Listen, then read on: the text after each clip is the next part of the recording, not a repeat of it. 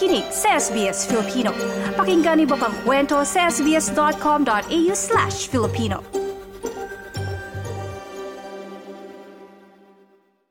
Sa ating segment tuwing araw ng linggo, ating aalamin ang ilang trending ngayon na pinag-uusapan sa online world. Nasa Australia ka man o Pilipinas, ang balitang hinahanap ating alamin sa ito ang trending ngayon. At sa ating ito ang trending ngayon, Nako, big winner sa Grammy Awards ating kilalanin. Unang pagkakataon na manalo ng Grammy Awards si Miley Cyrus para sa kanyang awitin na Flowers. Ito ang tinanghal na Best Record para sa taong 2024.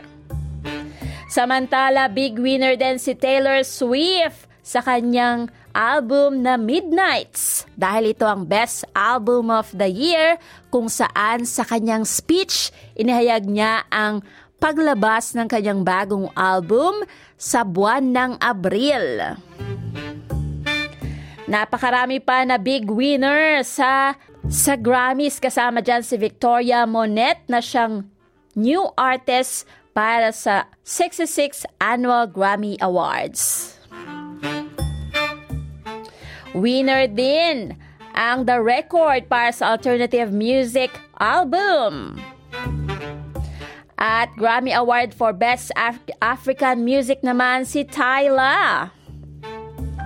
At isa pang award din ang nakuha ni Miley Cyrus para sa awitin na Flowers bilang Best Pop Solo Performance. At isang natatanging gabi ang nangyari sa Grammy Awards noong nakaraang linggong ito. At syempre, para sa ating mga kababayan, talaga naman pinag-uusapan ito online. Ang breakup at hindi na matutuloy na kasal ng mga aktres at aktor na si Bea Alonso at Dominic Roque. Bagaman wala pang mismong announcement ang dalawa tungkol sa kanilang hiwalayan. Marami naman ang nagkumpirma na sinasabi na tunay nga na hiwalay na ang dalawa.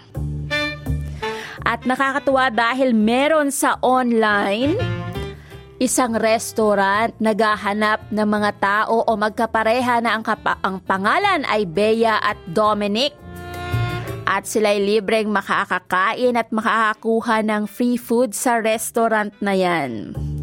Inaasahan na ikasal na sana ang dalawa ngayong taon pero nakakagulat na lumabas na sila hiwalay na nga at hindi na matutuloy ang kasal. Siyempre, hihintayin natin ang kompirmasyon mula mismo sa dalawa pero sa ngayon, yan ang usap-usapan online. At bukod sa mga yan, trending din syempre ang mga kaganapan ng Lunar New Year, kung saan bida ang Year of the Dragon. Sinisimbolo nito ang kapangyarihan, power o ganun din ang good fortune at syempre ang lakas o strength. At marami nga ang nagnanais na magkaroon ng anak ngayong Year of the Dragon dahil sinasabi na natatangi ang ugali ng mga ipinanganak sa Year of Dragon. Kasama dyan ang katalinuhan, ang pagiging maambisyon at puno ng karisma.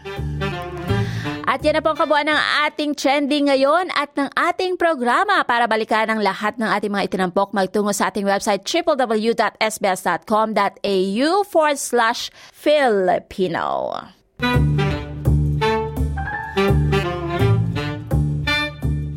Ito ang trending ngayon. Mga nauuso, mapamusika, fashion, pagkain at iba pa.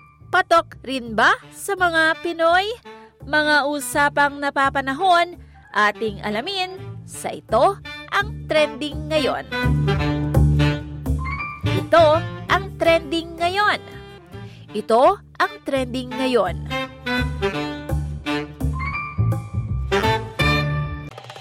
Nice yung bang makinig na iba pang kwento na tulad ito? Makinig sa Apple Podcast, Google Podcast, Spotify o sa iba pang podcast apps.